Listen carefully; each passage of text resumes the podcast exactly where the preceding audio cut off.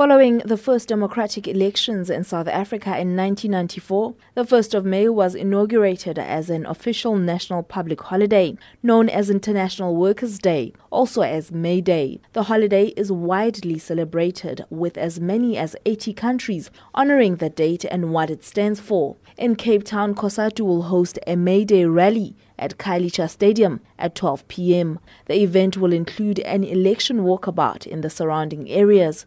Speakers from the ANC and SACP are expected to address the crowd. For SABC News, I'm Pulen Koneshe in Cape Town.